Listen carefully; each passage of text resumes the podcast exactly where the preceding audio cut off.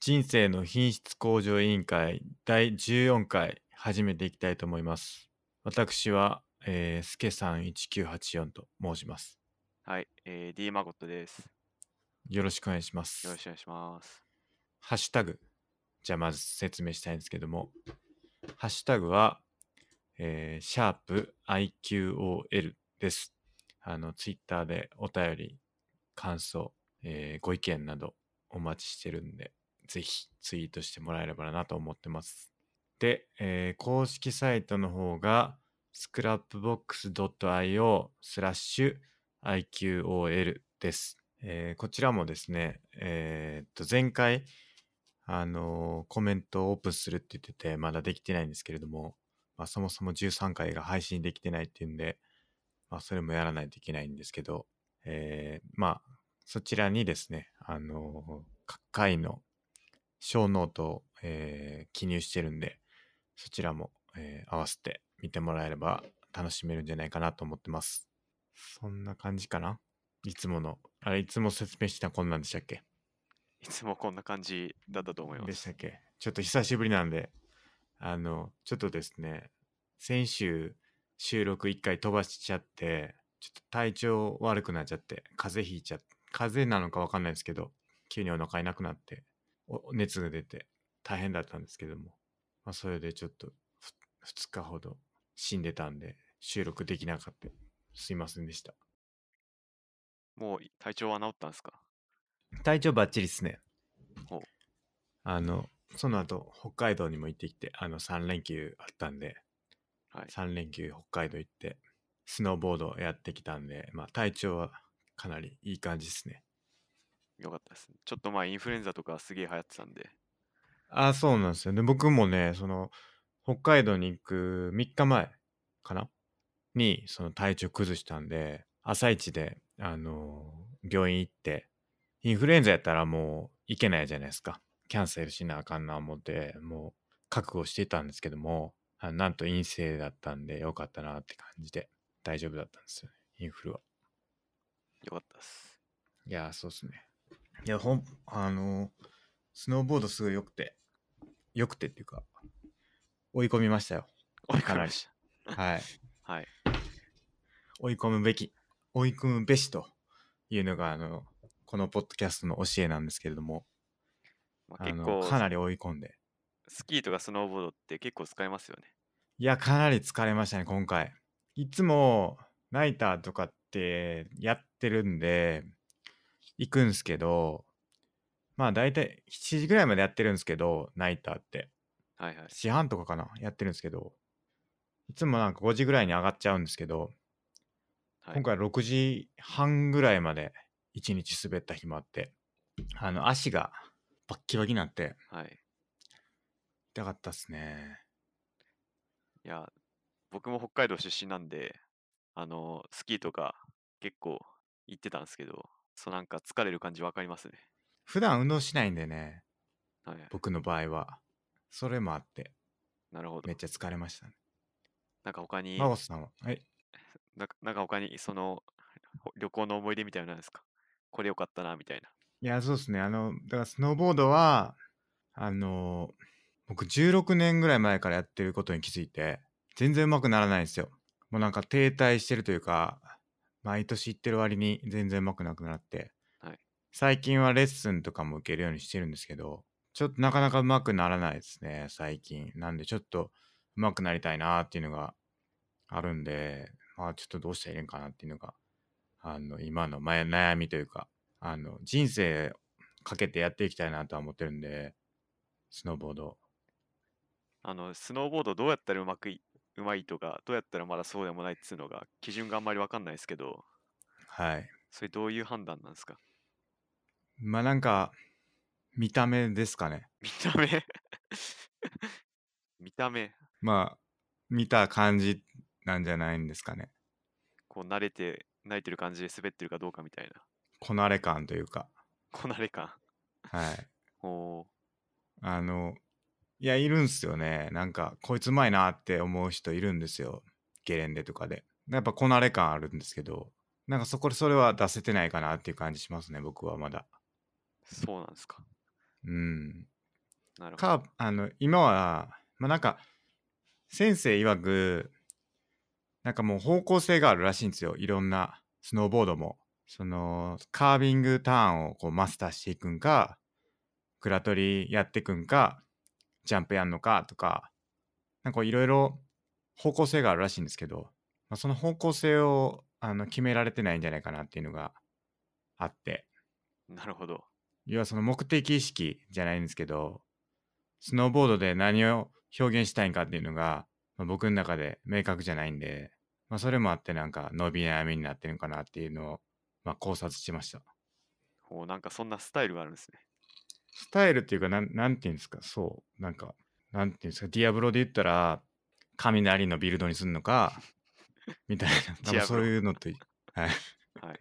そういうことだと思いますねあの氷の魔法使いになるんか炎に行くんかみたいなのの違いであの装備とかも変わってくるじゃないですかはい。だからそういうことだと思いますけど、えうん、まあなんでちょっとそれは今後ちょっと考えていかないとなっていうか僕もまあただすば滑ってるだけじゃないんでなんかなんかせなあかなあかんなとは思ってるんですけどー、もう冬も終わっちゃうんで、そうですねまああと1回行く予定あるんで、はい。まあ、それまでにちょっと方向性ちゃんと考えて練習したいなっていうのとあとはまあシーズンオフになったらそのオフシーズンどう過ごすかっていうのもちゃんと考えていかないといけないかなってちょっと思ってますね。なんかそのスノボはオフシーズンにできることあるんですか まあ筋トレじゃないですか。筋トレ。いやあわーかんないですけど足の筋トレ。足の筋トレと、まあ、バランス体幹とか鍛えたりか。とかなんじゃないですかね。まあ、なんかオフによくやるのは、まあ、スケートボードとかよくやってるんじゃないですかああ、はいはい。今すスノーボーダーは。うん。まあちょっとスケートボードは僕ちょっとできないんで。あとサーフィンですかね。ああ。ササーーフィンフィンもちょっと、僕ちょっとあの、ちょっとあの、無理ちゃうかなって思ってて、やったことキあャるラんですか的に。サーフいィやンはないやったことないです。やったことないですけど、ちょっと、まあなんかイメージでしかないんですけど、イメージ。 なんかあの、火に焼けた、イケてる人がやってるイメージがあるんで、ち ょちょっと僕には向かないかなって思ってますけどね。えうん。さ、ひ膝ロとか行かないといけない し。 ー、まずは見た目から入るっていう。いや、そうっすね。見た目からやらないといけない。いや、わかんないですよ。怒られ、こんなこと言ったら多分サーフィンやってる 人に怒られると思う、真面目にみんなやってると思うんで。はい。まあそうですね。まあでもだから、スノーボード上手くなりたいっていうのは、目標になかったですけどね、100リストに。あ、なかったっすね。はい。ちょっとでも、やりたいなっていうのがちょっと、ふつふつと湧いてきましたね。なるほど。あと、んめっちゃ寒かったっす。北海道。ですよね。はい。なんか寒波来たらしくて、はない。んかマイナス10度が最高気温とかでしたね。あ、え、札幌、最高気温。札幌よりも寒い方に行ったんですか、真ん中でした真んね。中フラノに行ったんであ、ー、じゃあもうちょい寒いかな。うん、なんかすすんごい寒かった。えもうその中、あの、交互浴してきました、僕、また。ー、出た、交互浴。はい、すごい良かったっすね。まあ、すなんか、あの、北海道、すごくて、あの、水風呂、露天風呂にあるんですよ。 やばくないですか寒い中に、またや寒いそう水風呂がってことですよね。そう、水風呂イン氷点下ですよ。どんなことかとなと思って。はいもう敵、むき出しなんです よ。その露天風呂行ったら、水風呂、なんで外作ったんやって思うんですけど、そうっすよね。いや、すごい寒い中に露天風呂あって、あ水風呂があって。ほでまあサウナも外にあるんですけど、まあでもやるしかないなと思って入ってきたんですけど、なんかあのサウナ出て入ろうと思って水風呂。はい。あの、桶くっついてんす よ。凍って。う。あ パ キッ、パキってなって。 これね、これで水浴びるんかって、すごい怖かったんですけど、はいなんとかやりましたね。などうんでかしたすごかった。いや、もうなんか視界真っ白になってきて、もうなんか寒いってか、雪降ってるからかなんか、なんかこう意識が朦朧としてるからなんかちょっとよくわからん状態になってきて、そそれだいぶ危なくないです かいや、そのもうぐるぐるぐるぐる回ってくるし、はい。で、こう出ようと思って、あの、木の手すりみたいなのつ掴んだら、そこもまた凍ってんすよ。いや、もう恐ろしいなと思って、 そのままあの露天風呂の温泉入ったんですけど、はい。もうほんと極楽というか、すごい、なんていうんかな、こう合法麻薬みたい な感覚っていうかね、はい。いや、北海道の水風呂というか、まあ露天風呂すごい気持ちいいですね。やっぱそうっすよね。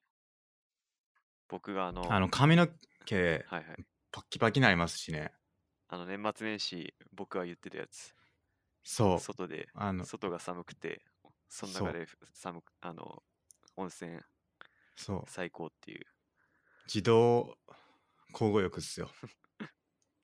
いや、本当に。はい。めちゃくちゃ良かった。ですよね。えー、なんでまあ、ぜひ行ってほしいなって思いますね。この氷点下に水風呂に入るっていうのは、なかなかできることではないんで、あの、やってみてもらってほしいなと思いますね。ぜひ、機会があれば。いや、本当に良かったですね、北海道。ラムしゃぶもめちゃくちゃ安くて、びっくりした。ラムしゃぶ食べたんですけど。美味しかったですかいや、美味しかったですね。美味しかったよりも、なんか安いっていうのがすごいびっくりして。なんか一人前1000円ぐらいでしたよ。で、めちゃくちゃいっぱい入ってて、あの、野菜とかも全部入れて。はいはい。肉も多分 200g とか 300g ぐらいあったんじゃないかな。っていうぐらいの量で。で、1000円ですから、はい。めっちゃ安い。だ美味しいし。日本酒250円ですよ。あの、2合。まあ、これも、なんか、正直よくわかんない日本酒ですよね、多分。 あの、そう。日本酒って書いてて、お酒って書いてたんですよ。もうわかんないじゃないですか。日本酒とお酒って一緒ちゃうかって思うんですけど、あの まあ、お酒って書いてて、はい。 250円って。お1号250円かな確か。に2号250円。1号250円か。ほで2号で500円。めちゃくちゃ安いなと思って。う。なるほど。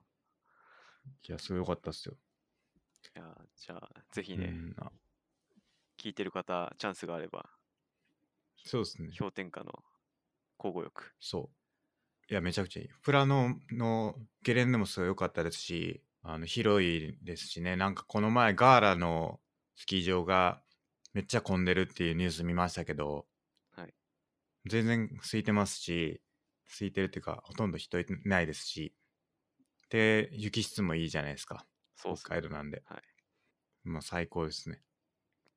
まあやっぱ北海道のスキー場って、本州のに比べるとすっげえでかくて、空いてて、全然違いますよね。全然違いますね。やはり。おすすめ。はい。おすすめです。こんな感じかな。なんかありました ?3 連休は。 3連休なんもなかったっすね。何やったんすかえ何してたかないや、もういつも通り格闘技の練習行ったりとか、ゲームしたりとか、ディアブロやったりとか、そうっすね。そんな毎日でした。それも素晴らしい連休の過ごし方ですね。まさに。うん。でね、あの、このポッドキャストがですね、ランキングに入ってて、びっくりしました、僕素は。晴らしい。えー昨日見たんですけど、はい。なんと、あの、iTunes のポッドキャストの全体ランキングで196位まで行ってましたおね、僕が見たときは。やっぱ乗る今はもう県外ですけど。乗るだけで素晴らしいっすよね。いや、そうっすね。びっくりした。 あの、見たら、まあ、その一番上がった時見たら、結構我々より下に結構有名な人のポッドキャストとか入っ てそうそうて、そう。え、この人超えたのみたいなのがちょいちょいあっそうて、そう。いや、そうなんですよ。すげえなっていうとこですね。いや、そうですね。なんで、この多分、この13回はもう収録済みなんですけど、この14回は、あの、その、新しく登録してくれた。多分ね、登録者数でランクインししてるんじゃないかなと思うんで、あの、ランキングあるんじゃないかなと思うんで、まあ、あの、新しく聞いた人の、あの、方にはですね、ぜひ、あの、購読ボタンを押してもらえればなと思います。はい。購読、はい。ぜひ。そうですね。まあ、アンサブスクライブされないように、あの、気をつけていかないといいなとは思いますけど。そうっすね。まあでも僕らは僕らのやり方でやっていくんでね。まあ、この回数も50回でしたっけ年内何がっす50か回目標、あ、そうですね。年内50回目標に。 100リストにあったんで、はい。それ目指してでやっていきましょそうですね。そう、忘れてた。このポッドキャストの説明い忘れ忘れましたね。う。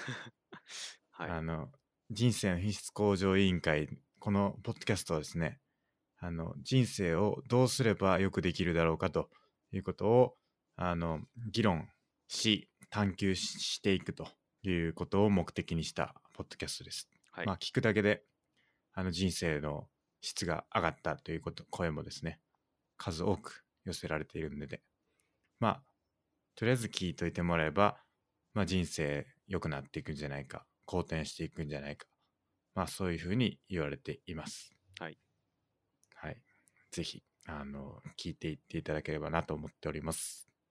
よろしくお願いします。 よろしくお願いします。じゃあ、えーいつものように、えーお便りコーナーに行きますか。はい。えーじゃあ、普通おたコーナーから行きましょう。普通だ。あの普通のお便りですね。はい。えーじゃあ1通目、えー紹介させていただきます。はいちょっと言っただけのことをお便りとして紹介するのはやめてくれへん。過去来とはい。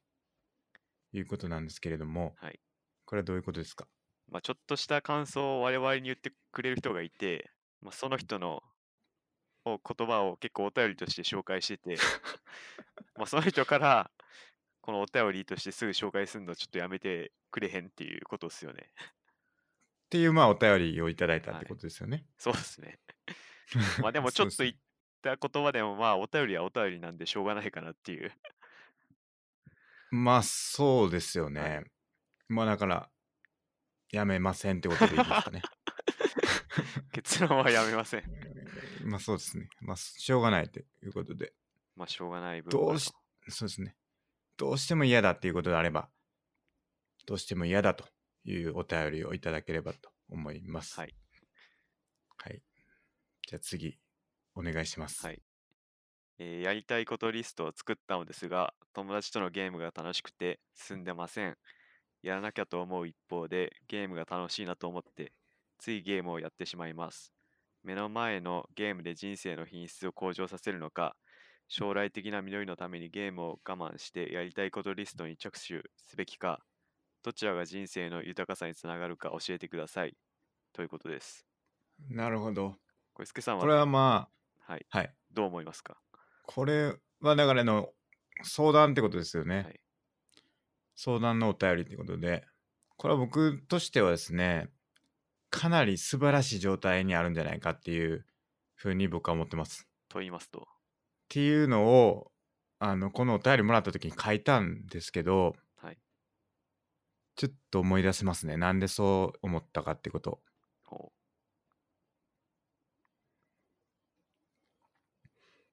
うなんだっ けなんで素晴らし いのか。なんでだっけなちょっと待ってくださいねなんでだったかなでそうですねこれ思い出しました2つあるってことなんですよ二つ。なぜ素晴らしいかっていうこと。これ一つは、なんて言うのかな。この人は、この二つのことを、もうすでに手に入れてるんですよね。その二つっていうのは。要はゲームを楽しむっていうことと、ゲームを我慢してやりたいことをやるっていう二つのことがあるわけじゃないですか。はい。これは、あの、どっちもやろうと思ったらできることですよね。この人が。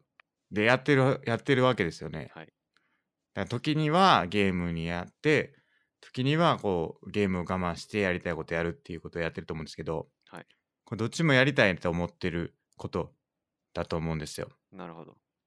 うん、でそれってできてるしこれはスターのあの第12回のあの回にあったと思うんですけど樽を知るということであの自分の持ってないものを望むのは良くないよっていう話があったと思うんですよ。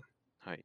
大金持ちになりたいだとかそのこうあったらいいのになとかっていうのは良くないと、はいむしろ今自分が持ってるものを望みなさいとなるほど。いう考え方があったと思うんですけどそういう意味ではその自分がすでに手に入れられてるものを、まあ、望んでる希望してる状態だと思うんで、まあ、これは一つ良いことなんじゃないかとほう僕は思ってると。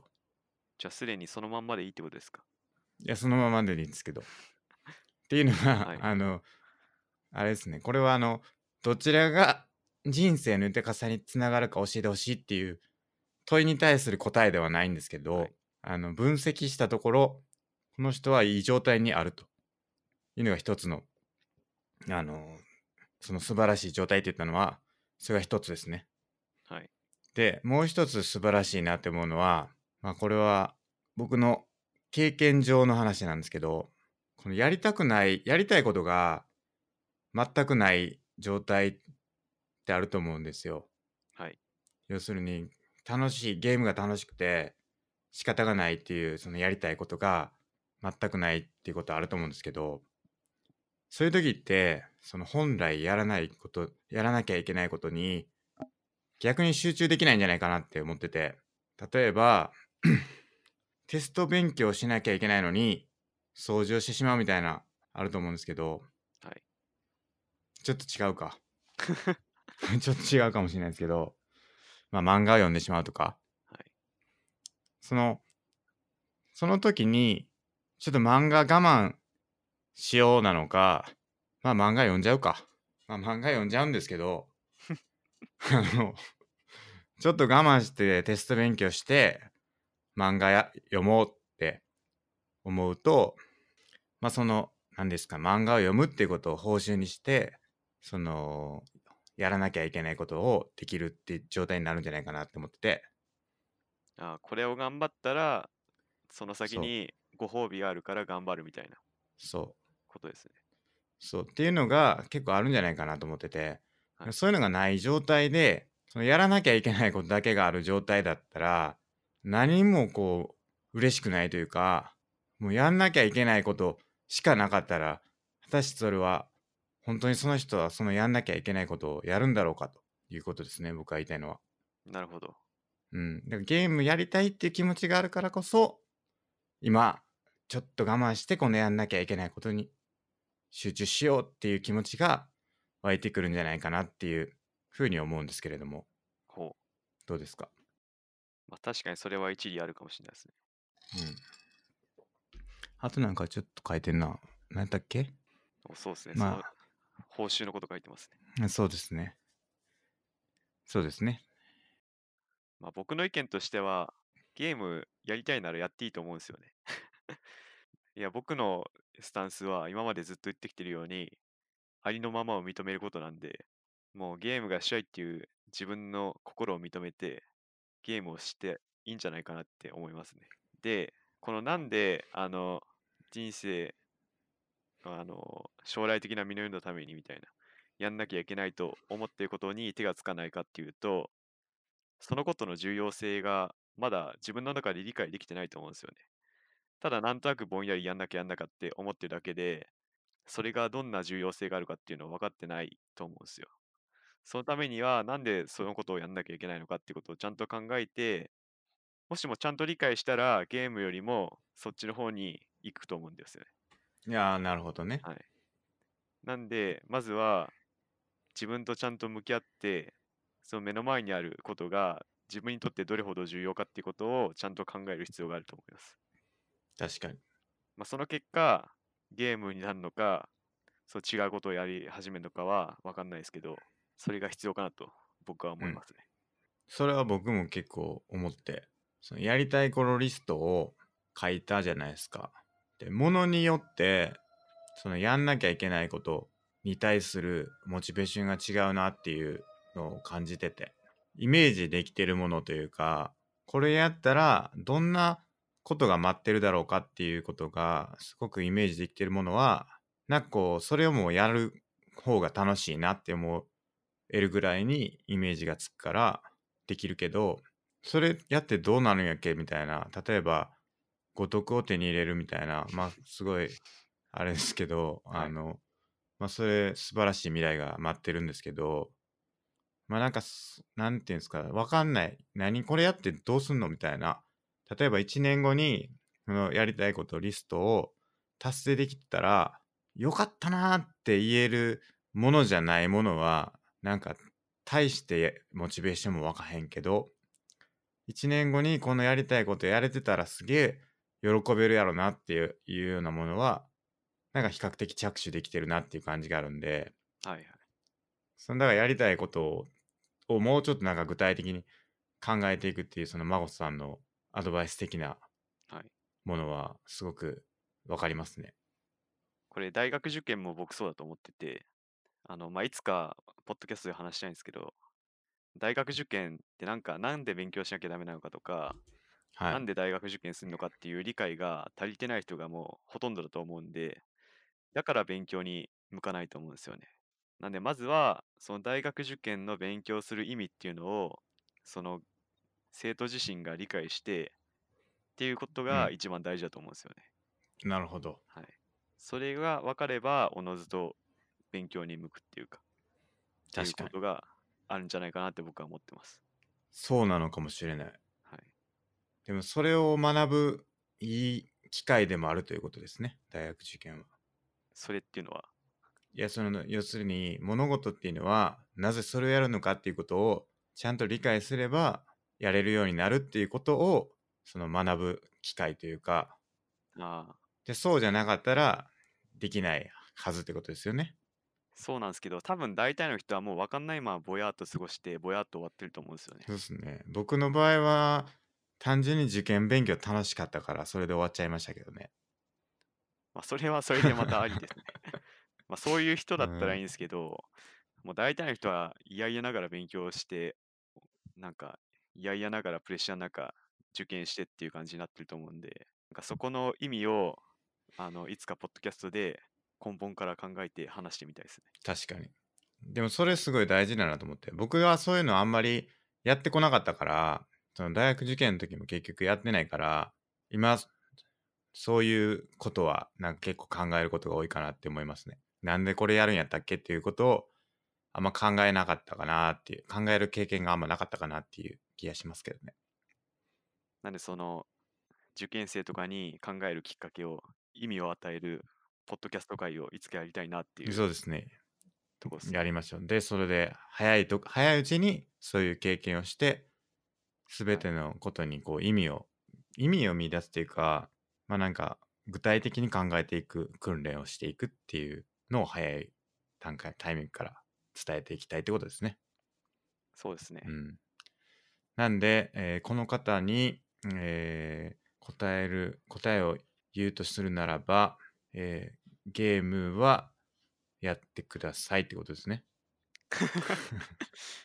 まあ今んとこそうなっちゃいますけど。そうですね。ゲームやってください。それでやりたいことリストに関しては、もうちょっと向き合ってみるっていうことも良いのかもしれないですね、ということですね。はい。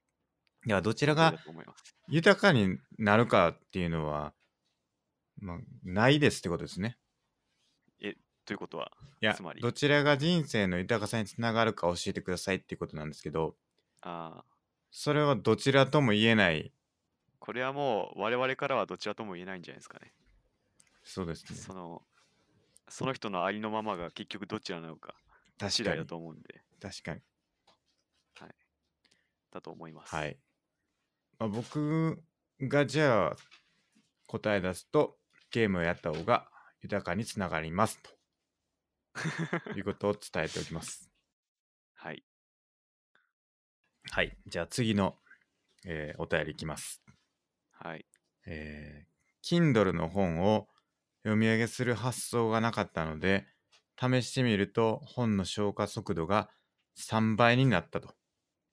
Android でトラックボール、んトークバック機能で実現できましたと、えー人生を向上させる手段の一つにライフハックもあると思うので、他に、えー良いライフハックについて語ってほしいとないるほうおど。便りをいただきました。はい。スケさんからなんか他にライフハックありますかありますね、これは。かなり。かなり。かなりあるんですけど、はい、これ言ってるともう終わっちゃうんで、じゃあ、ひ一つくらいいきますいか。くつかはい紹介したいなと思います。えっ、と、一つは、SBI ネット銀行の土管戦法っていうのがあるんで、これ紹介したいんですけど、知ってますあの、SBI ネット銀行は知ってますけど、はい。土管戦法は知らないですね。あの、SBI ネット銀行って、自分の名義、その、名義が合ってたら、自動入金ができるんですよ。これが多分、SBI ネット銀行しかできないんじゃないかなと思うんですけど、えっと、SBI ネット銀行の口座と、自分の別の銀行の口座があるとするじゃないですか。はい。例えば、僕の場合、新生銀行の口座があるんですけど、これを、えっ、と、持ってた時に SBI 銀行側から自動入金のあの設定ができるんですよ。つまり毎月あの6万円とか例えば決めて新生銀行から自動で SBI の方に移すみたいな設定ができるんですよ。で例えばそうした時に家賃の振り込みとかがあるんあると思うんですけど家賃の振り込みをあの、ネットでやりたいってなった時に、あの、大家さんがいはい、はい。て、口座振り替えに対応しなくて、ここの口座に振り込んでくださいみたいなことがあると思うんですけど、その時って、口座振り替えじゃないんで、自動に、自動で振り込めないんですけど、その SBI ネット銀行に、あの、自動振り込み機能があるんで、まあ、SBI ネット銀行から、あの、毎月振り込むことができると。でも、その SBI にお金があれば、別にそれでいいんですけど、いや、給与は別の口座にあるんですみたいなことがあって、で新生銀行に給与が振り込まれるんだけど、それを一旦 SBI に移して、SBI から自動振り込みするみたいなことができるんですよねほう。意味わかりますまず最初に、新生銀行に給料が入って、まあ、それを、そこからお金を SBI の方に移して、そう。そこからさらに、あの、家賃の振り込みを自動的にすると。そう。ということでっすていうのをはい全自動に設定できるんで、ほうなんか今まで自分で振り込んでたみたいなのがあったらそれを全部自動にできるんで便利まあなんかその土管で土管を作るみたいなイメージですね本当は新生銀行から直接振り込めばいいんだけど新生銀行にはその自動振り込み機能はないので一旦 SBI を経由して自動振り込みするみたいなことができる、まあ、それは多分新生銀行じゃなくてもその口座の名義が一致してればできる技ですね。なるほど。うん。これ結構便利で僕は使ってたりしますね。で例えば、えーと株の口座に毎月3万円ずつこうなんだろう入金するみたいなことやりたかったらそれもできるし全部 SBI に一貫集約してその後こうまた別のところにこうどんどんどんどん分けていくみたいなのをできるんでまあそれは結構いいんじゃないかなって感じですねほう。これまたやり方変えときますね。じゃあ、スクラップボックスの公式を、公式を見たら、そうです。また載ってるということで。 そうです。あの、僕の考え方というか、あれで、天引き最強説っていうのがあって、はい。やっぱりあの、天引き、あの、しないと、あの、なんだっけ、なんだっけあ れ。えーっとですね、えーパレートの法則パレートの法則じゃないわ。えーっと、なんだっけ。あ、パーキンソンの法則っすね。ほそのパーキンソンの法則っていうのがあって、あの第一法則、仕事の量は完成のために与えられた時間を全て満たすまで膨張するはいはいはい、あれか。っていうのと、第二法則は質の額は収入の額に達するまで膨張するっていうパーキンソンの法則があるんで、まあ要するに天引きしておかないとお金っていうのは収入の分だけ全部使っちゃうよっていうのがあるんで、なんでその天引きして、まずし収入が入ってきたら、その収入の一定額は絶対に貯金するのか、まあお金投資にするのか、まあ、確定拠出年金に回すのかみたいなのを、まあなんかこう、どんどんどんどん天引きしておくのが、まあいいんじゃないかなって僕は思ってて、まあ、貯金したければですけど、貯金したい場合はそういう手段が有効なんじゃないかなと思うんですけど、なるほど。それと、その SBI のそのネット銀行の、あの、土管戦法がですね、かなり、あの、相性がいいということをお伝えしたいですね、一つは。ほなんか、マゴさんありますライフハック。う。ライフハックスか。 あんまないっすね。あ、なんだろうな。あの、アマゾンの定期便はいいよとかですかね。ほう。あの、スケさん、スサプリメントとか飲んでますいや、飲んでないです。まあ、サプリ飲んでる人結構いると思うんですけど、アマゾンでサプリって結構売ってて、しかも僕が調べた感じ結構安いんですよね。近くのドラッグストアとかより結構安くて、で、なん、なんであの、すいません。はい、 あの、お茶、 お茶、お茶というか、めっちゃカラカラカラって音してますけど、 気にしないでくださはいい。。で、話戻りますと、はい、そすいませそんの。サプリメントとかアマゾンで買うのが安くて、で、いちいち買ってるのよりも、なんか勝手に送ってくれるのがあるんですよ。2ヶ月に1回とか、3ヶ月に1回とか。で、さらにそれで頼むと安くなるんですよね、10%ぐらい。なんで、あの、それを頼んでおくと安く定期的に勝手に送ってくれてうん。楽っていう、そんくらいですかね。なるほど、なるほど。そういうのはありますよね。ありますね。なんかこう、勝手に予定に入れるみたいな、に近い気がしてて、はいはい。なんか定期的に何かが行われることによって、それドリブンで何かをするみたいなのが結構あるなと思って。まあ、それもさっきの家賃の振り込みと同じで自動化の一種かなって思いますね。あ、そうですね、そうですね。僕はそんくらいですかね。だから僕のパーソナルトレーニングとも結構それに近いものがあって、はい毎毎週毎週こうトレーニング行くからそのトレーニング行った帰りに絶対次のトレーニングの予約をするからその行かないってことがないというか途切れないっていうか自動化されてるみたいな感覚はいはい。なんですよね。はい。これがなんかこう自分で行くってなるとまあ今日はいいややめとこうみたいになるんですけど、はいその予約によるこの強制力でなんとか続いてるみたいなところはありますね。なるほど。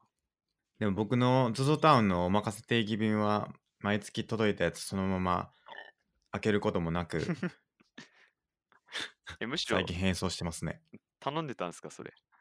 頼んでるんですよえ何回か買ったんですけど、はいやっぱりちょっとお金がないということで全部返品してますねー、まあ思うのは、服ってそんな消耗品じゃないと思うんですよね。結構一回買ったら結構着ようと思えば着れちゃうんで、お任せ定期便で服がどんどん着たらどんどん溜まっていく一方で大丈夫なのかなって思いますね。なんかねお任せ定期分はやっぱりめんどくさいですねめんどくさい。はいなんか家に来ててもはい。着るんめんどいんですよほうもう家にき家にあるんですよ服が ありますよね。あってそれ来て OK やったらそれを買えばいいっていうぐらい楽になってるにもかかわらず着ないですよそもそもてか箱開けてないしそもそもなるほど。はいなんでそれぐらい服買うのって大変なんやなっていうのがあのまあこれは僕の感覚なんかもしれないんですけど服買うの難しいなーっていうのが正直な感想ですね僕も T シャツ好きで結構買うんですけど、ほとんど着なくて、家で眠ってるんで、将来なんか、ポッドキャストでイベント開いたら、T シャツ持ってって、プレゼントしたいと思うんで、あいいです ね僕ミソやるんで孫さん T シャツお願いしていいですか、え、スケさんはミソっすかあ僕味噌やるんで、味噌担当するんで。わかりました。はい真帆さん T シャツ担当。 T シャ。ツ、はい。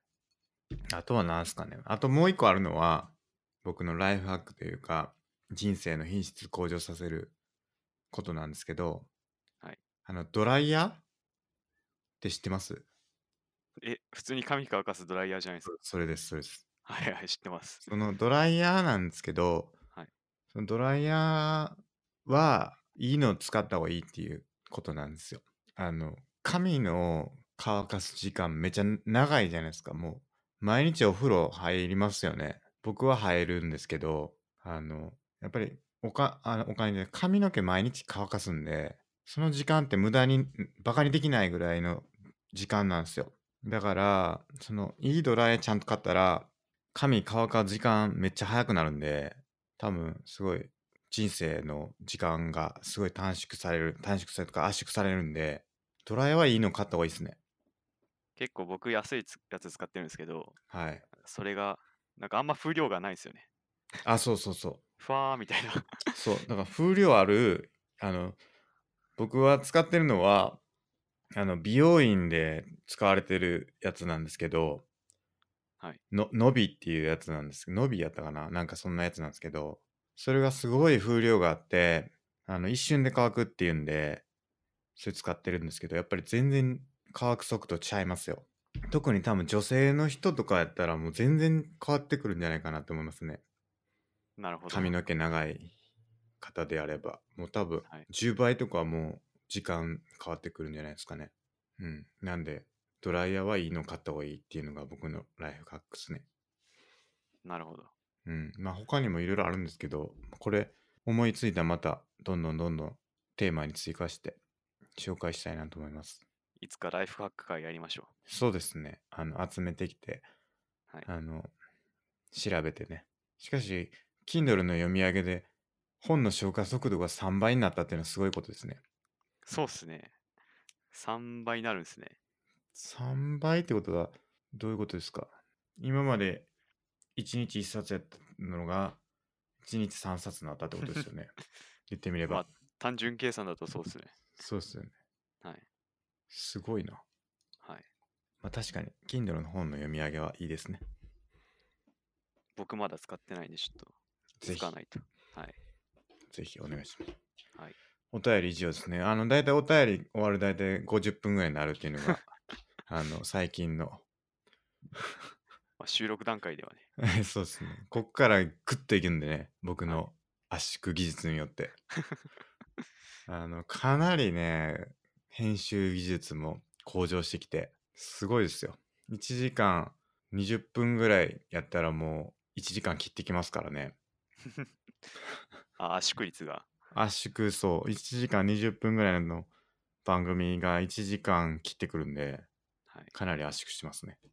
素晴らしい。まあ、時間いかにその濃密な時間にするかっていう方が大事やなと思っててそのポッドキャストっていうのははい。 もうポッドキャスト界のもう僕らも重鎮と言ってもか過言ではないのでランあキングのに乗るく語っらいでちすゃかいますけどそうですね語っちゃいますけどやっぱりそのしっかりと内容を詰めていくというのが大事かなと思って、はい、考えてる時間は別にカットすりゃいいんで、そうっすね。うん、できるだけこう正確な情報をその場で調べて語るっていうのがまあいいポッドキャストになるコツなんじゃないかなって最近ちょっと思ってますほどうですかう確かに別にその収録段階では、この間ができたとしても、そうれんが後でカットすればいい話で、そうその間の間で、あの、ちゃんと調べて、ちゃんと話すってことですよね。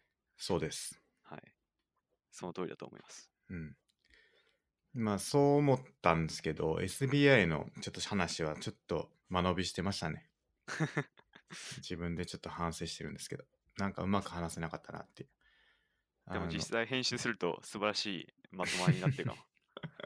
あの全部カットされてるかもしれないですね。 まるまるカット。はい。じゃあ、えー今日のメイントピックの方に入っていきたいと思います。はい。大丈夫ですか大丈夫です。はい。じゃあ、お願いします。これはちょっと僕が話したいなと思ってたことなんですけど、もし皆さんが健康でいたければ、アルコールとタバコとカフェインはやめるべきっていう話ですね。ほまず、スケさん、この3つ取ってます。う。いや、今飲んでますよ、アルコール。今、はい。なんなら。アルコールナウですね。今ハイボール今もさっきカラカラ言ってたと思うんですけどハイボール 作って飲んでましたけどアルコールナウ。スはケいさん、タバコは吸わないですよね。タバコは吸ったことないですね今まで一度もあと、カフェインはどうですか、カフェインは毎日あのコーヒー飲んでますねコーヒー。はいなるほど。まず、アルコールですけど、はいまあ、最近の研究によるとアルコールってなんかちょっと少量なら健康にいいみたいな話があったありましたと思ねうんですけど、はい まあ、それ一般的に結構信じられてると思いますけど実はそれ嘘で飲めば飲むほど健康を害すると。お 一口飲んだら一口飲んだ分健康を害する。それ本当なんですかそれはこれは、まあ、最近これで話題になってますね。そういう研究結果があるって。話題になってるんですけどはい。本当なのかということを僕は言いたいですねまあ、それを検証するならもう論文を探っていくしかないですね。なるほどはい。いや白悪の長って言われてましたからお酒は僕はそれ信じてお酒飲み続けてましたけど一口ならいいって言いますからねとか言いますね。うんあと、アルコールが飲めないのって、これも最近の研究結果らしいんですけど、はいなんか最近は進化の結果、人類の進化がの結果、アルコール飲めない人がす増えてるらしいんですよね。はあ、はあはあ、で、僕も実際アルコール全然飲めなくて、あと、僕歯が少ないんですよ。はい。これも人間の進化のなんか特徴の一つなんですけど、そうなんですか。そうです。人間は進化の結果、歯が少なくなってるって結構有名な話があって、はい。 なんで僕アルコール飲めないかつ歯が少ないってことは、だいぶ進化してるっていうことですね。そうなんだ。あの、スケさん、親知らずとか生えました。生えましたね。ほう抜きました。親ゴリ父。ゴリ手術して、はマジっすか。い。痛かったですね。僕生えないんですよ。親知らずですか。なしなんですよね。へえ。しかもさらにもう2本少なくて、うん。なんか奥歯でなんか噛もうとすると歯茎に当たって痛いみたいそれが進化なんですか。な。そうっす。進化です。 え、それはなんかデータがあるんですかその、 あるらしいっすね。ちょっと待ってください。今ちょっと、笑っちゃったな。 ちょっと全然関係ないんですけど、はい。その小ノートに貼ってくれたじゃないですか進化の結果って、このこの記事あの僕が昼間に貼ったあの 本当だ。すんげえうさんくさいなーって言ってた記事じゃないですかまあ、これもちょっと、あれっすね。真偽は怪しいですね。なるほどつまり アルコールが飲めなくなってるのは進化の結果だっていうのは怪しいってことです かまあ、ある一説だと思ってください。なるほど なんか全然全然でもないですけど関係ないんですけどあの進化論ってあるじゃないですかはいはい。ダーウィンのあれ何なんすか何なんすかあんまりよく分かっ何てなないんですすかね。はい僕ちょっとよく分かってないですけどまあ、あれって進化論っていうより、まあ、自然選択とか自然淘汰とかほぼ同じ意味ですけどまずあのに生物の遺伝子っていうのはいろんな突然変異やらなんやらでいろんな特徴を持った個体が出てくるんですよね。なんでその個体が出てきた結果自然に一番適した人が適した個体が残ってその遺伝子が残っていくみたいないう話なんですよね。なんでもしあの、もしも地球がもっともっと寒ければ、その寒い環境に適した個体が残るかもしれないし、うんまあ、この今残ってる生物っていうのは、うんそこの環境に一番適したもんが残ってるっていう話ですね。それがダーウィンの進化論の話ですかなんかそれがなんかちょっと否定されてるみたいな話ってなかったかなって僕は思って思ったんですけど、はいなんなかったでしたっけそういうのちょっとパッと思いつかないですね。うーんなんかね要はキリンの首が長いみたいな話とかありますよねあれはなんか生き残るのに首が長い首の何ですか木の上にある木の実を食べた方が生き残りやすかったみたいなんでどんどんどんどん首が伸びていったってことなんですかなんかたまたまやみたいな何だったかななんかなんかねその辺進化論的な話って僕あまりこかってないんですよねまあでも、よく言われるのは、まあ、別にその進進化の結果、自然淘汰の結果、今残ってる個体が、その理論的ベストなかどうかって言ったら別にそれはまた別で、まあ、確かに人間は腕が4本あった方がいろいろできて、理論的には良かったかもしれないけど、我々が今2本なのは、たまたま2本になった個体が出てきて、それが残ったからみたいな、うんうんそういう話もありますね。うん。なんか僕もね、ちょっとこれ気になっていろいろ調べたんですけど、調べたんですけど、あの、このダーウィンの進化論の、あのー否定派というか、がよく言う、よく言うっていうか、言ってることがあって、これだ、進化論の反対者は、まあ、不完全な目、不完全な翼などは役に立たないっていうふうに言ってて、あの、まあ、そういうふうに反対する。要するに、なんて言うんですか。今、なんか結構の生き残ってる生物の中にもその不完全な翼を持ってるものもいるじゃないかみたいなことですかね、これっていうのは。そうっすね。だからそれがさっき言ってた何もこの完璧な理想が今全部残ってるんじゃなくてちょっとずつこう選択されていってこっちの方がある状態よりかはいいだろうっていうんでそれが残ってきてるっていうことですよね。はい。だってあ最の初進化論、進化論に反対する意見があるのって、キリスト教の影響だと思うんですよね。キリスト教って、まず神がいろいろな生物やら何やら作ったっていうはいはい。話があるんで、その進化の結果、いろいろ個体が変わってきたみたいな話は、キリスト教的には受け入れなくて、そこでぶつかったっていうのは有名な話ですね。なるほど。なんで、キリスト教の、まあ、なんだろう、熱心に信じる人は、うん。その進化論を否定する人も確かいたはず。僕らのあの一番思うとは何なんですかえ、どういうことですかそのミジンコなんですか ミジンコ大元っすか大元一番最初。一番最初。まあ、一番最初は、なんか、水の中で化学反応が起こって、なんか電気だかなんだかで化学反応が起こって、なんかできたみたいな。それはっていも話うですけどね確定してることなんですかねまあ、どうなんですかね。科学っていうのは、いつでも結構変わってくんで、学説が。まあまあ確かに。まあ今は完璧なそう言わ答えれてるのかなそうですね、今はそう言われてますね。うーん。僕らの一番直近の祖先は何ですかホモ・サピエンスですか祖先。祖先。まあ、ホモ・サピエンスは今の我々じゃなかったでしたっけ そうなんでしたっけ、はいネアンデルタール人でしたっけ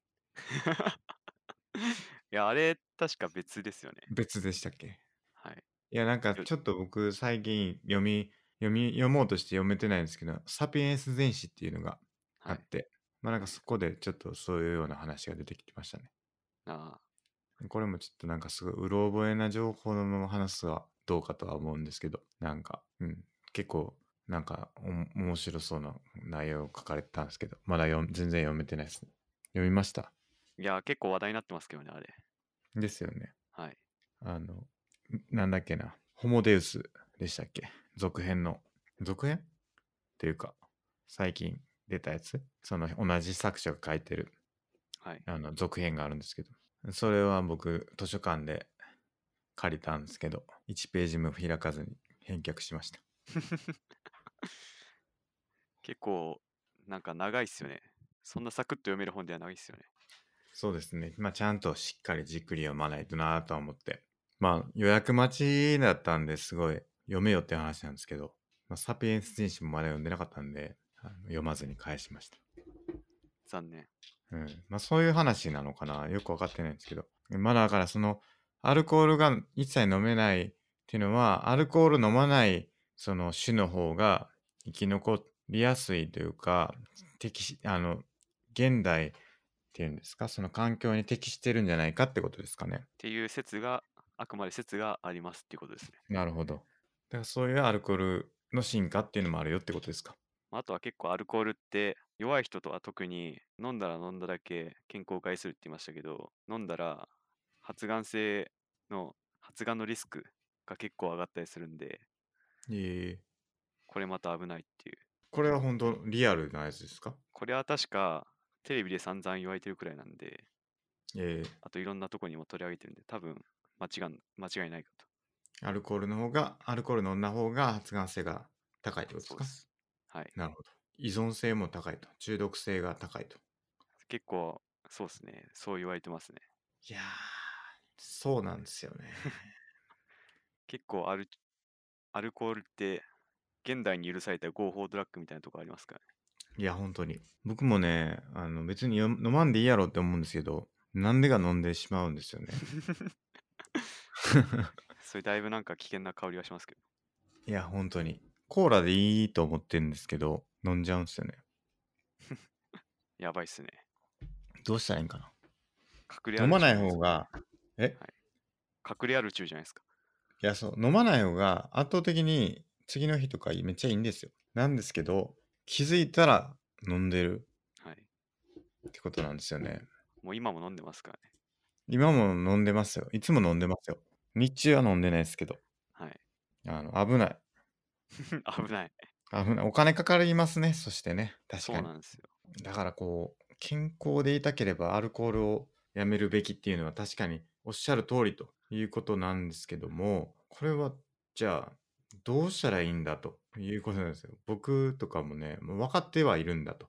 頭では。でもこう、なんだろうな。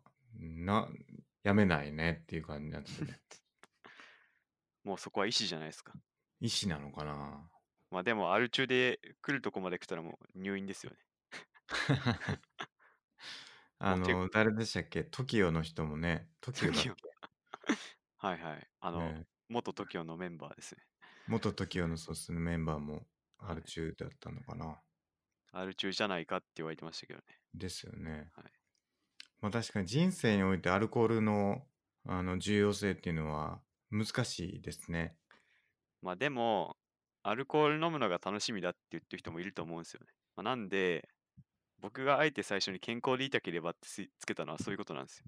なるほど。別に健康じゃなくてもいいから俺はアルコール飲みてえっていう人は、もうそれでいいと思うんですよね。まあでも、まあ、やっぱ健康で長生きしたいなって思う人は飲むべきではないと僕は思いますけどね。しかし昔からアルコールは飲み続けられてますよね。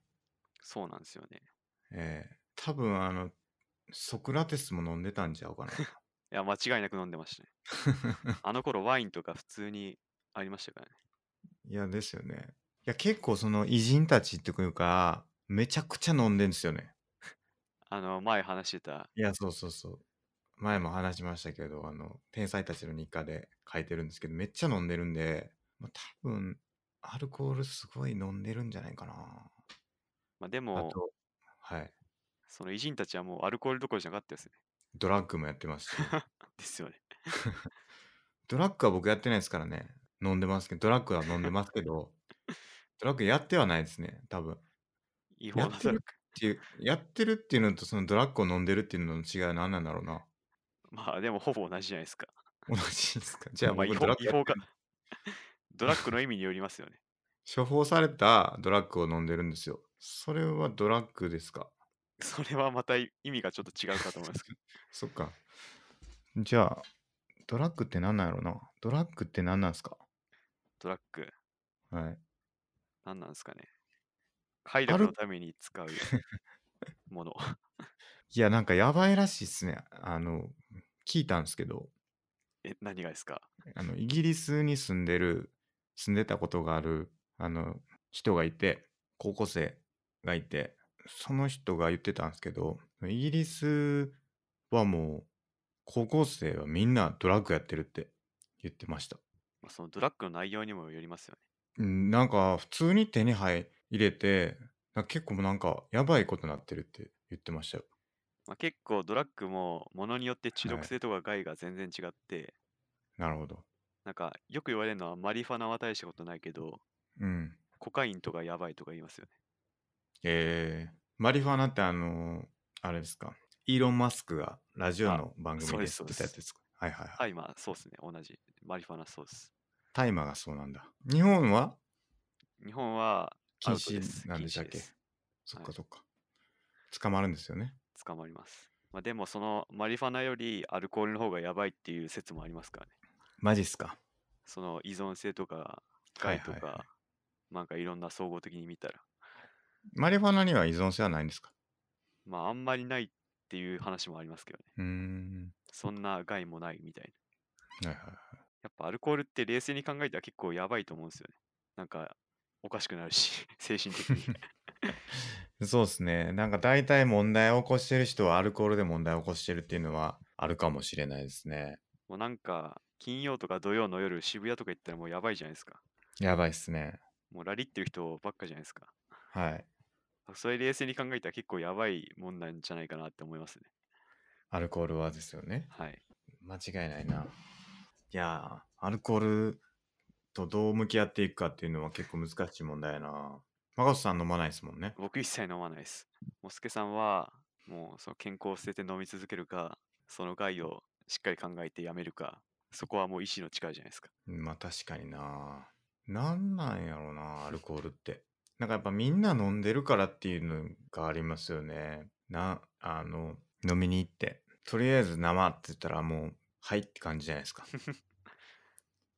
まあ、それもで結飲み構危険性だと思いますね。 そうそうそう。飲み終わったらじゃあ、次ハイボール、ハイミツみたいな感じで、あの、行っちゃうんで、もうそのまま、なし崩し的にこう、行っちゃうんですよね。それをどう、その流れをどう断ち切るかっていうのは結構難しい問題というか、でも僕この前、なんかあんま意味ねえなと思って、アルコールって、コーラにしたんですよほう。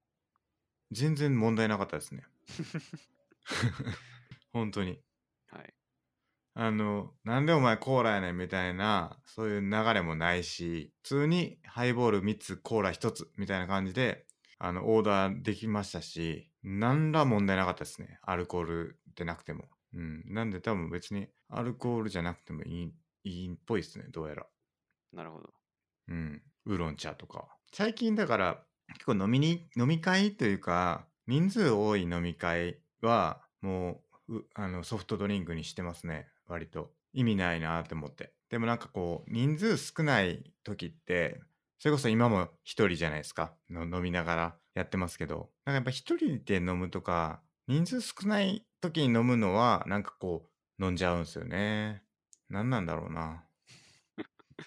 何なんでしょう。なんなんだろうなやっぱ味わってる感じがあるんですよねアルコールを、はい人多くなったらもうなんか勢いで飲んでるって感じなんでみんなが飲んでるから自分も飲むって感じになるんでそれはあんまり良くないなと思ってそれはやめてますけどねまあでもどっかで、この体が求めちゃってるんじゃないですか。 アルコールをそうかもしれない依存してる可能性がありますなうんとそうですねあそれは危ないとね。危ないです。じゃあアルコールはそんな感じはい。次は、タバコタバコなんですけど、はいまあ、これもう言わずとも発がん性があるし、金かかるし、うん もう全くいいことはないと。もうそんだけっすね。 な確かにな僕吸わへんからこれ何も言われへんなまあでも結構、あの、アルコールと内容は似てると思うんですよね。はいはい体が求めちゃうみたいうんな。飲んだら飲んだでスッとするみたいなところがあって。まあでも、やっぱ、健康にとってはいいことがないんで、飲むべきタではバないコと。はそうっすよね。タバコはなんかこう、肺が黒くなっていく様子みたいな動画とかもありますよね。ありますね。あれとか見たらほんまに怖ってなりますけど。はい。うん。まさにそういうことですね。で、あと、最後のカフェインなんですけど、これ結構みんな取ってる気がして、とってますね。あの、コーヒーとかすげえ飲む人いるし、あと、意外と緑茶とか紅茶、あれ結構入ってて、カフェイン。あれ結構やばくて、カフェインがですか。はい。僕前結構緑茶とかすげえ飲んでたんですけど、はい。なんか、結構胃の調子とか悪くなって、なんでだろうと思ったら、カフェイン結構取ってたんですよね。なるほどで、。そっからカフェインやめたらすごい胃の調子が良くなって、うーん。なんか気持ち悪くなるとか、体調が良くなって、寝つきが良くなった、睡眠の質が良くなったっていうのがありますね。実際にカフェインって、あの、覚醒効果があって、あの、あと、胃腸にもなんか刺激を与えるみたいなのがあって、結構カフェインって取りすぎたらやばいもんなんですよね。デカフェとかもありますもんね。コーヒーやあ、っそうたそうら。そうカフェインうん抜いてるやつとか。で、これを結構抜いてみると、僕体調はすげえ良くなったんで、これは意外とおすすめですね。うーん。レッドカフェ、レッドカフェ、レッドブルはどうですかカフェイン入ってますかねあれも僕飲まないです。レッドブルにカフェイン入ってんのかな入ってますね。今日も飲んだんですけど。バリバリ入ってます。あのレッドブルレッドブとルかモンスターエナジーとか飲みすぎてカフェイン中毒になって運ばれたみたいな話ありますよね。あレッドブル飲みすぎて死んだみたいな、ありましたよ ね。はい。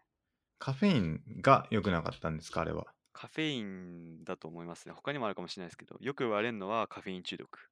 なるほど。なんか僕、格ゲーの大会行ったら、結構、レッドブルとかそういうの配ってたりするじゃないですか。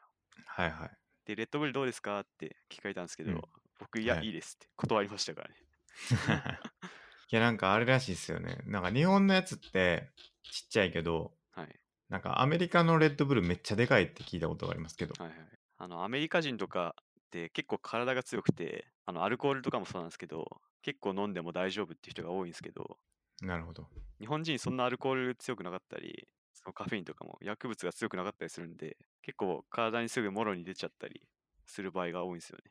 レッドブルウォッカとかありますよね。はいはい。ありますそういうレッドブルのアルコール飲料とか。だから、なんかおお酒飲むとタバコ吸いたくなるみたいな人もいたり聞いたことがありますけど、じゃあレッドブルのあのカクテルでタバコを吸うっていうのはもう一番良くないってことです ね。 もう薬満ですね、それ。間違いないですね。死にますね。もう揃ってますね。やばいですね、それは。ええいやなんか北海道行った時にあのバーがあったんで行ったんですけどそこはなんかシガーバーみたいな感じで、まあ、お酒飲めるんですけどお酒としあのシガーってあのなんていうか葉巻みたいなやつ、あれも一緒なんですかねタバコなんですかねシ一ガーも緒ですね。うんあれも吸ったことないんですけどなんかなんかちょっと惹かれるものはありますねもうそれ3つ揃ったらもうサルトル並みじゃないですか。いやなんかね、はいあれなんかええなーって思いますけどねなんか別に何がええなーってわけじゃないんですけどなんかこう葉巻ってなんかなんかこういいなーって思いますねなんかかっこい吸いなったみこたいとな。はないけどかっこいいなーっていうかなんかこう体験としてなんか良さそうというかそのなんかなんなんかタバコのその煙がとかじゃなくてなんかこうパイプとか葉巻とかってなんかこう昔の何ですかあのホームズとかに出てくるイメージなんですけどなんかこうなんかこう心惹かれるものがありますねそれかっこいいなじゃないですか。かっこいいなあじゃないんですよなんかこう なんだろうな日が好きなんですけどやっぱり僕は 火火が好き。あのだからだからといってあの放火とかしないですけど、はい、なんか火を見るのがやっぱ好きなんですよねああ、本質的にじゃあ暖炉とか好きなんですか。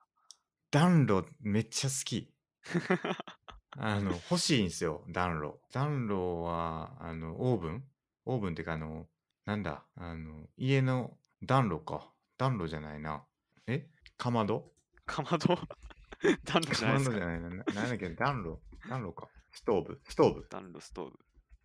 うんありますよねはい。いやあったんですよあのバスで富良野まで行ったんですけどはい。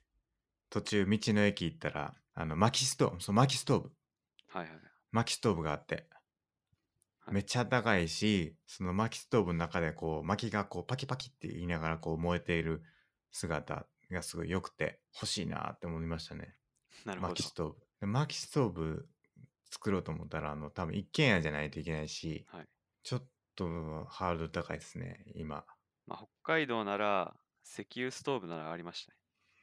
なるほど薪ストーブではない薪はちょっと、あの、観賞用になっちゃうと思うんで、コスパいやとでもあかったかいみたいですよ ああまあ。でも結構薪をくべたり、薪どっかから持ってきたりする必要ありますからね。そうですね 石油ならガソリンスタンドからとか、いやそうですねはい。なんか最近の薪ストーブはなんかこういろいろ考えられてるみたいで煙が昔はなんかこう僕も聞いた話なんですけどそのまま煙突に行って火が火がというかあのぬくもりがあのあまり伝わらなかったんですけど、はいそれをこう薪ストーブの中でこう一回循環させるみたいな動きをその空気の流れ作ってあげることですぐにこう暖かい煙が外に上がっていかないみたいな仕組みになってて、はいなんかすごい暖かさが増してるって聞きましたねなるほど。薪ストーブじゃあ将来、スケさんが大金持ちになったら、一軒家建てて、薪ストーブを作ると。そうです楽しみ。薪ストーブ絶対作ります 大金持ちにならなくても作りたいですねなるほど。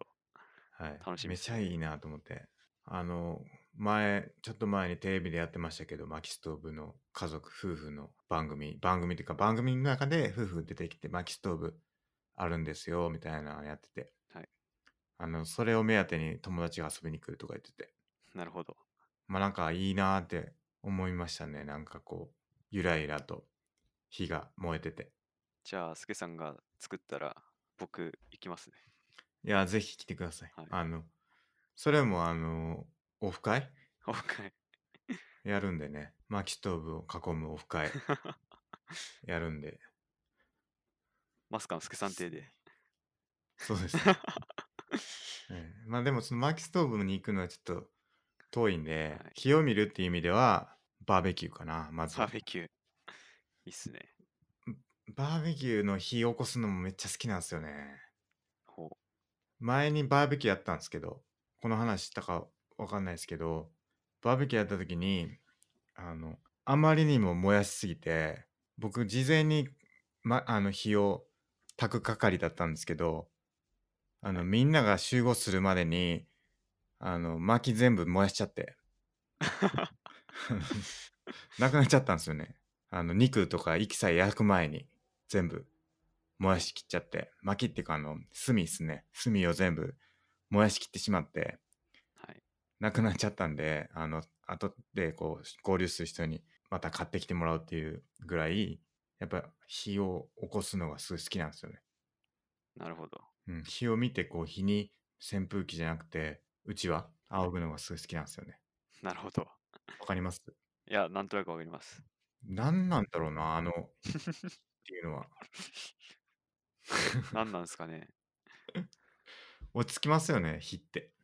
ぶっちゃけ僕そんな落ち着かないっす。嘘むしろなんか、火見ると怖えって思っちゃいますね。あ、本当っすか。 はい。なんやろな、火ってなんかすごい落ち着くんですよね。だからあの、ディアブロとかも僕、あ の、メテオじゃないですか。それで選んでたんですか。いや、関係ないですけど、まあメテオっすよね。やっぱ、火属性っていいなって思いますね。やっぱ、雪っていうかその、氷よりかはやっぱ火かなっていう。なんか、ネットで見かけた話なんですけど、はい。小さい子供は水はいか火か石の3つのどれかに執着するみたいな、 ほう。いうのを見て、多分、スケさん火だったんだろうなって今思いました。水か火か石。石 でもちっちゃい頃に火って近づけさせられないですもんね、そうですね。ええだからはい。石だったんじゃないですかねえ、石だったんですかいやわかんないですけどなかったから火がなかったから多分でも、本当に好きだったのは火だったみたいな。まあでしょうねまあ今好きですもんね。火めちゃ好き いや、ちょっと、スケさんと付き合いまあまあありますけど、これ初めて聞きました。あマジっすか火が好きなんで。結構有名っすけどねそうなんですか。はい業界では業界では。はい なるほど。うん、なんで、まあ、そういうのもあってそのタバコのあのシガーっていうのはなんかなんかそういうので惹かれてんのかなって思いますけどねまあ吸わないんですけどまあなんか気になりますねなるほど。うんじゃあもし、スケさんの熱心なファンがいたら、あの、ろうそくとかプレゼントすると喜ばれる可能性があるってことですかろうそくはそんななんですよね何なんだろう火そのものではないんかななんかひょっとしたら火そのものじゃないかもじゃない。薪かも薪薪とかその木が燃えてるのが好きなのかもしれないああ。うんえじゃあちょっと、あの、シガレットとか違うんじゃないですかああ、パイ確プかとかにな。いや、でもなんかこう、確かにな。赤くなるじゃないですか。燃えてる部分。ああ、はい。こうなんか空気が当たって。あれがなんか好きなんですよね。ああ、じゃあこの赤くこう燃えてるのが好きみたいな。そうそうそう。赤くこう光ってるのが。なんかろうそくが燃えてるとかっていうのはちょっと違うんですよね。あろうそくはその火すそのものですからね。見えるのは。そうそうそう。だから鉄とかの、はいあの赤くと溶けてるとかあるじゃないですか。はい。あれめっちゃ良くないですか。おおおおあのあん鉄まわかん鋼ないで、す。 鉄鋼あじゃあ炉のはいはい。鉄鋼の炉の中の鉄とかあの、製鉄所の、そうそうそうそうあの、最後、ターミネーター2で、 そ最後のシーンの、うそうそうそうあれめっちゃいい あれめっちゃい い。あれめっちゃいいだから僕はあの最終的にはおーはい鍛冶屋かも感じや。鍛冶屋になりたいかもしれないああだからそっちっすねどっちかっていうとそっちかもなえ。なんか、壺作りたいとか言ってたじゃないですか。粒もだからそれっすよねでも、違う壺か火、あ、壺焼くとき使うか。焼 く時まあでも焼くよりかはまあ壺自体は別にちょっと違うかもな、ツボは。だから、どっちかというと鍛冶屋の方がいいな。じゃあ、あの、鉄を突っ込んでカンカンカンみたいな。あ、そうそうそうそう。やりたいな。じゃあワンチャン職人ありますね。あります。刀職人とか、そうそうそう。あ日本刀ね。日本刀。あとあのガラスとか溶けてるのとかめっちゃ良くないですかああ、小樽行きました。小樽行ったことないです。小樽ガラス製品有名で、はい。しかるべきとこに行けばそういうのあるかもしれないです箱根とかにもあって、そういうのはやったことありますけどね。ね、おう箱根にもあるんですね。箱根のなコップ作るやつ。ふ拭いてこう、作るやつできるんですよ。ああ、楽しかったっすか。めっちゃ楽しい。でもあの拭くのはそんな僕す別にどっちでもいいんですよね。どっちかっていうとそのストローの先にガラスつけてそれをこう炉に入れてるそこはやらせてもらえないんですけど、はい。そっちの方が好きですねどっちかっていうと。ああ、そのガラスが赤く燃えてんのが好きみたそいうな。そうそうそう。これ多分でもみんなそうやと思いますけど ね。えいそうっすか。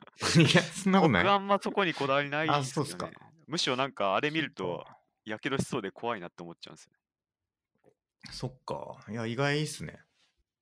あの、その製鉄の溶けた液体になった鉄鉄がバーみたいなあれ見ると、はい。もうあん中入ったら即死だなと思うと怖くて、確かに。あんまり僕魅力的に思えないですけど。まあもちろんその中には入らないんですけど、はい。安全なとこから見るのははい。いいですけどね。まあ安全ならいいですけど、でもなんかこう暑さとか感じるとちょっと怖いなって思っちゃいますね。まあ確かにな。でも見見てたいなっていう、そのずっと見てたいなって感じですけどね。じゃあ YouTube とかで、その製鉄の様子とかの動画を見て、動画を見て、ああ、なるほどね。すけさんいいなとか思ったりするんですかいや、やったことないんで、ちょっとやってみます。 なるほそどれめっちゃ良さそう。でも薪ストーブはやりますけどね。あの、あの、ニコ生でありましたよね。何十時間そうそうそう負け耐ストー久ブみの。そうそう。あの、焚き火っていうアプリがあって、たいな。はい。 iPhone で。あの、火が燃えてる様子をひたすら流れて、たまにこう、気をくべるっていうアプリがあるんですよ。 ほう。焚き火っていう、あの、すごいですよ。だんだん減っていくんですよ、木が。結構リアルなんですか結構リアルですよ。パキパキパキってちょっとあるかな、え結構リアルで、ーはい。それもすごい良かったですね。まあなんか、火が好きっていう話でしたっけはい。何の話でしたっけタバコの話か らそうそう、タバコは良くないよっていうんで、死が憧違れうまですすよねね。。そうですね。ちょっと今回は大丈夫かっていう気がしてきましたね、だんだん。まあ、ちょっ今と回は、あの、ははいい、どうぞ。今回はスケさんが何が好きかをなんか明確に なって、スケさんの人生が豊かになったってことですね。確かに進路がちょっと見えてきましたね僕の、はい確かにな日に関わる仕事を僕やってないですもんね考えてみればじゃあその赤いパキパキしてるものに関われる仕そうそう事いいかもしれない確かにこれこれこれあちょちょっと待ってですね。 音が聞こえる。これこはいはい。れ焚き火です聞こえますね、パチパチ。パチパチ聞こえますよねこれ焚き火のアプリですでこれたまにこれ実写なんですよねしかもえうんすごいですねあでもなやっぱりそういうのって結構大事だと思いますね人生においてー、ほう何に対して、まうるさ いな。何に対して、こう、はい。 消えへんやん。あれちょちょちょっと。あれバックグラウンドで流れてるんですかあ、消えた消えた。いや、何に対してこう、喜びを感じるかみたいなのって、気づきにくいっすよね。そうなんですよね。マゴスさんなんかありますえ僕が好きなもんですかはい。えー、あなあ、んか本質的に好きやな、みたいなんだろう。僕、擬音語とか擬態語が好きですね。な。どういうこと マニアなんッかクペラすぎペラとかパラパラとか、ほう。ごちゃごちゃとか。なんか全そう然いわからへう。んな。でもなんか最近、そういう動画ちょっと流行ってたりしまはいせはん、い あなー、んだあれですか。なんか略語忘れちゃいましたけど、なんだっけ ?ASFM みたいなやつですかそんな感じの略語のやつ。まあ、なんだっけそれに近いと思うんですよね。はいはい。なんかなんださっけさやきボイスをはいはい。高性能マイクの近くで喋って、そうっすねはいはいはい。それ聞いて、あみたいなやつですよね。そうそうそうはいそれとちょっと近いような。確かにな。何でしたっけわからんな。何やったっけ ?AS、なんか AS なんとかとかいう、なんかそんなんちゃうかったっけ ?ASMR か。あ、それだ。ありますよね。なんか僕、それで言うと、あの、切ってる音。野菜切ってる音とか結構好きっすね。ああ。さすが料理人。そういう ASMR 多分ありますよ。ありますね。はい。ひたすら野菜切ってるやつ。はいはい。で、なんかこう、サイコロを切ってるやつみたいなやつが流れてて、すげえいいっすよ、あれ。えなんか、なんだっけな、サイコロ、いや、すごい良かったんですよ。いや、結構ありますね、これ、殺してみると。音か。ー、音、まあ、擬音語、擬態語、オノマトペってやつですね。はいはいはいはい。そういうのにやっぱでも本質的な部分ってあるんやろな。この人その人が何を好きかみたいなのって結構現れますよね。ありますね。うん。あそそこれをを深掘っていくっていうのは、うん。はいはい。それを深掘って明確にすると、人生が豊かになるかも。あると思う。あんまりこう、深掘ったことないと思うんですけど、僕で言うと、もうなんか結構近いんですけど、あの、YouTube でめっちゃ好きなのが、プリミティブテクノロジーっていう動画知ってますああ、知らないです。あの、プリミティブテクノロジーっていう動画が好きで好きで、はいこれは何かっていうと、あの、ジャングルっていうか、あの、山の中で、あの、お一人のおっちゃんが何もない状態から、いろんなものを作る、作って生活していくっていう動画なんですよ。なんかこう、瓦作ったりとか、道具作ったりとか、はいそれこそあの、火起こすのも最初はこう、こう、はい木で起こしてたのを、なんかこう、よりこう、現代風にこう、どんどんどんどんこう、火起こしを、風起こす機械とか作ったりとか、はい。っていうのを、まあだから最初何もない状態から、ちょっとずつこう、技術を獲得していくみたいな、そういう動画なんですよね。どうですかああ、全く惹かれないですかいやでも、僕も好きかも。なんかツイッターで、一から寝床を作るみたいな動画があって、なんかそれ見て、ああ、楽しいなーって思いましたね。そうそう。だから井戸、井戸っていうか、井戸作ってるやつとかね。おーあの、ろ過したりとかして、ちゃんと飲み水にするみたいなのとか。やっててえああいうのすごい楽しいなって。うん。寝床を作るのもそうですよ。なんかそういうの何、何人が本質的に眠ってんのかなっていうのは感じたりしますね。ー、ほうん。なんか、僕結構よく考えるのは、僕らって結構技術持ってるじゃないですか。今の時代って。でも、実際自分が知ってる技術ってどんだけあんねやろってよく考えるんですけど、要するにタイムスリップした時に、なんか100年前に戻ったとして、その全く同じ、なんか、現代のものは一切持っていけないとして、う。はいはい。その自分が未来人であるっていうことをちゃんと伝えられるだろうかみたいななるほど。話なんですけど、はっきり言ってう結構難しいんちゃうかなって思って。確かに、その、身についてる技術っていうか、すぐパッと出せる技そう術そうってそうだいぶない気がしますね。そうなんですよ。だからニュー、なんか未来予測とかはまあ、一旦置いとくとして、技術として、こういうみ未来にはこういう技術があって、こういうのを活用したらいいよっていう話でもいいし、別になんかその納得させられなかったとしても、作り出して、ほらこれやでって言えるものって、果たしてどんだけあるんだろうっていう思うと、ほとんどないなっていう、今ある技術にすごい依存したものだなって思ったりするんで、はいはい。そういう意味でなんかこう、これは全部何がなかったとしても、一から全部自分で生み出せるものみたいなのが結構好きやなって思ったりしますね。ほうん。う。まあ、ないっすね、僕も。 結構難しくないですかそうっすね、難しいっすね。ほんとなんか職人とかじゃないと、そういうのない気がしますね。ですよね、なんか。まあ、知識でもいいと思うんですよね。その、なんか数学の証明とかでもいいかもしれないし、それはなんか言ってできそうじゃないですか。なんか、わかんないですけど。ああ、でも、ピタゴラスの定理くらいしかちょっと思いつかないですね。 そうそうそう。 なんでって言われたら、うんみたいな感じになっちゃうっていうか、なんか結構難しいなーって思ったりして。だからなんか多分そういうのが結構僕は考えたりするんですけど、はい。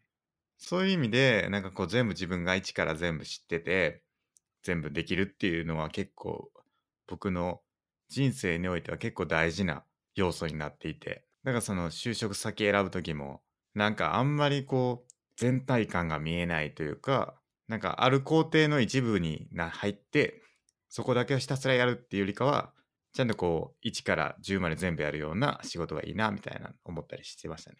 でもだいぶスケさんがやってる IT とかって難しくないですか いああ、まあ、今、そうっすね。今江戸時代にタイムスリップしたらもうパソコンないと何もできないと思う んですよね。そうっすね。なんでなんだでろもなんかあると思うんですよう。なね。んか、いや、なんか例えば、なんだろうな、その、あの、僕は全然できないんですけど、あのマインクラフトとかで、あの、レッドストーン回路っていうのがあって、はいはい。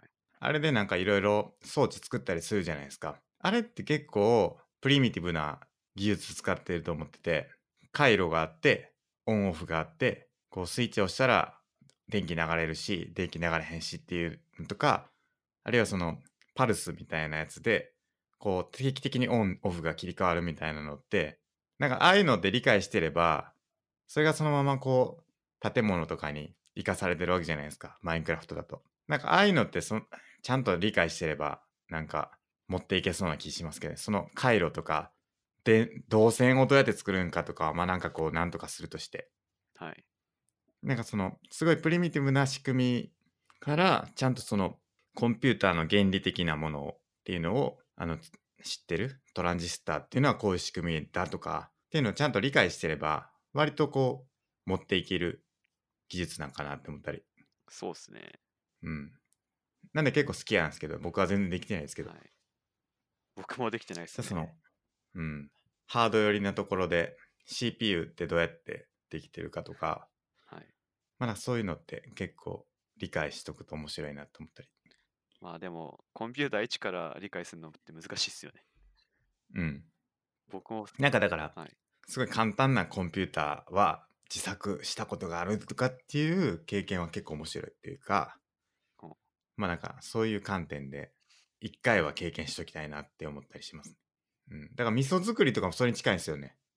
はい。だから味噌のない時代に行ったら僕は一応味噌はこうやって作る。まあ無理か。塩麹とかは作られへんから無理やな。うん。だから結構そういうのが結構原点にあるんじゃないかなって思いますね。僕のなるほど。あらゆることに。その原理から理解するみたいそな。なるほど。う。うん。物も、物事はやっぱりちょっとはい。知らんことがあるとなんかちょっと嫌、嫌な感じはみい。たいなるほど。な。あります僕っすか。うん。いやー、ちょっと思いつかないな。あんまないっすね。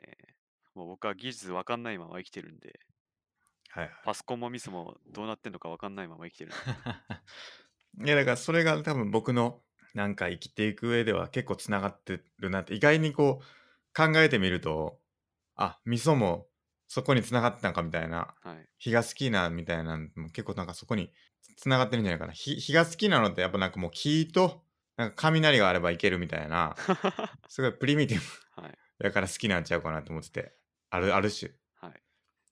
えーなんかやっぱその一番プリミティブなまあ要素でかつすごいことはい。っていうのが非なんじゃないかなと思ってて、割と。じゃあ、スケさんはわかんないです けど。プリミティブなもんが好きと。そうですね。プリミティブスケさんということで。 そうで。そういうのあると思うんですね。マゴスさんは、僕はちょっとパッもうあるパとッ思とうん思いですよ。つかなないんですかね。ね。なんかそういうの考えてみると面白はいい。ですね。なんか全然話違うことになっちゃったけどな。 話、だいぶという何の話やったっけみたいな。 すいません、なんか、ついつい話しちゃうな。もう1時間49分なんで、はい。そろそろですね。じゃあ、こんな感じで。うん。今日のまとめ、ちょっとお願いしていいですか。まとめは、はい。スケさんはプリミティブであると。原始的である と。まあ確かに、アルコール好きなのもそこにつながってるかもな。プリミティブ。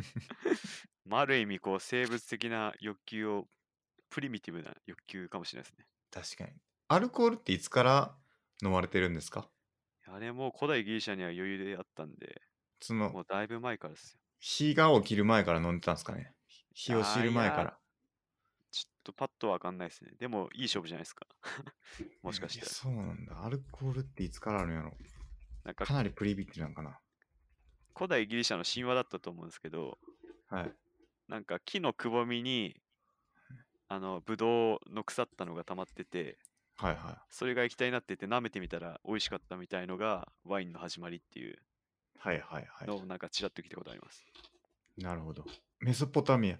紀元前8500年前の古代メサポメソポタミアでお酒が作られていた記録が残っているらしいですよ。でもそんなに、あれっすね。あの、火よりはさすがに新しいんじゃないですか。火ってな、 火って、火っていつでしたっけ火はもう北京原人とか使ってたんじゃないですか多分。火の発見。ひょっとしたら僕かもしれへん な。火発見したん。140万年前。やっぱり。北京もっと原前人だ。うんなんか、まあ、いろんな説があるみたいですね。どうやら。ですよね。今回はちょっと確かにプリミティブな話が多かったかもな。交互浴の話も。交互浴はじゃあ一体いつから、温泉の歴史はちょっとわかんないですね。そう思うとなんかいろんなことがいつからやられてるのかっていうのは結構興味深いですね。やっぱそこに興味が向いちゃうのがプリミティブスケさ んです。タバコとかタバコ。タバコは南米ですね。南米なんですね。確かそうだっけちょっとその辺も全部調べて、ちょっと書いておきますね。な。はい。小ノートに。 小ノートにね。ディアブロがじゃあいつからやられるようになったかとか。いや、まあなんかそういうふうに自分の根源的な欲求をに向き合うのは人生にとっていいんじゃないかっていうことで締めたいと思います。はい。じゃあ本日もありがとうございます。ありがとうございました。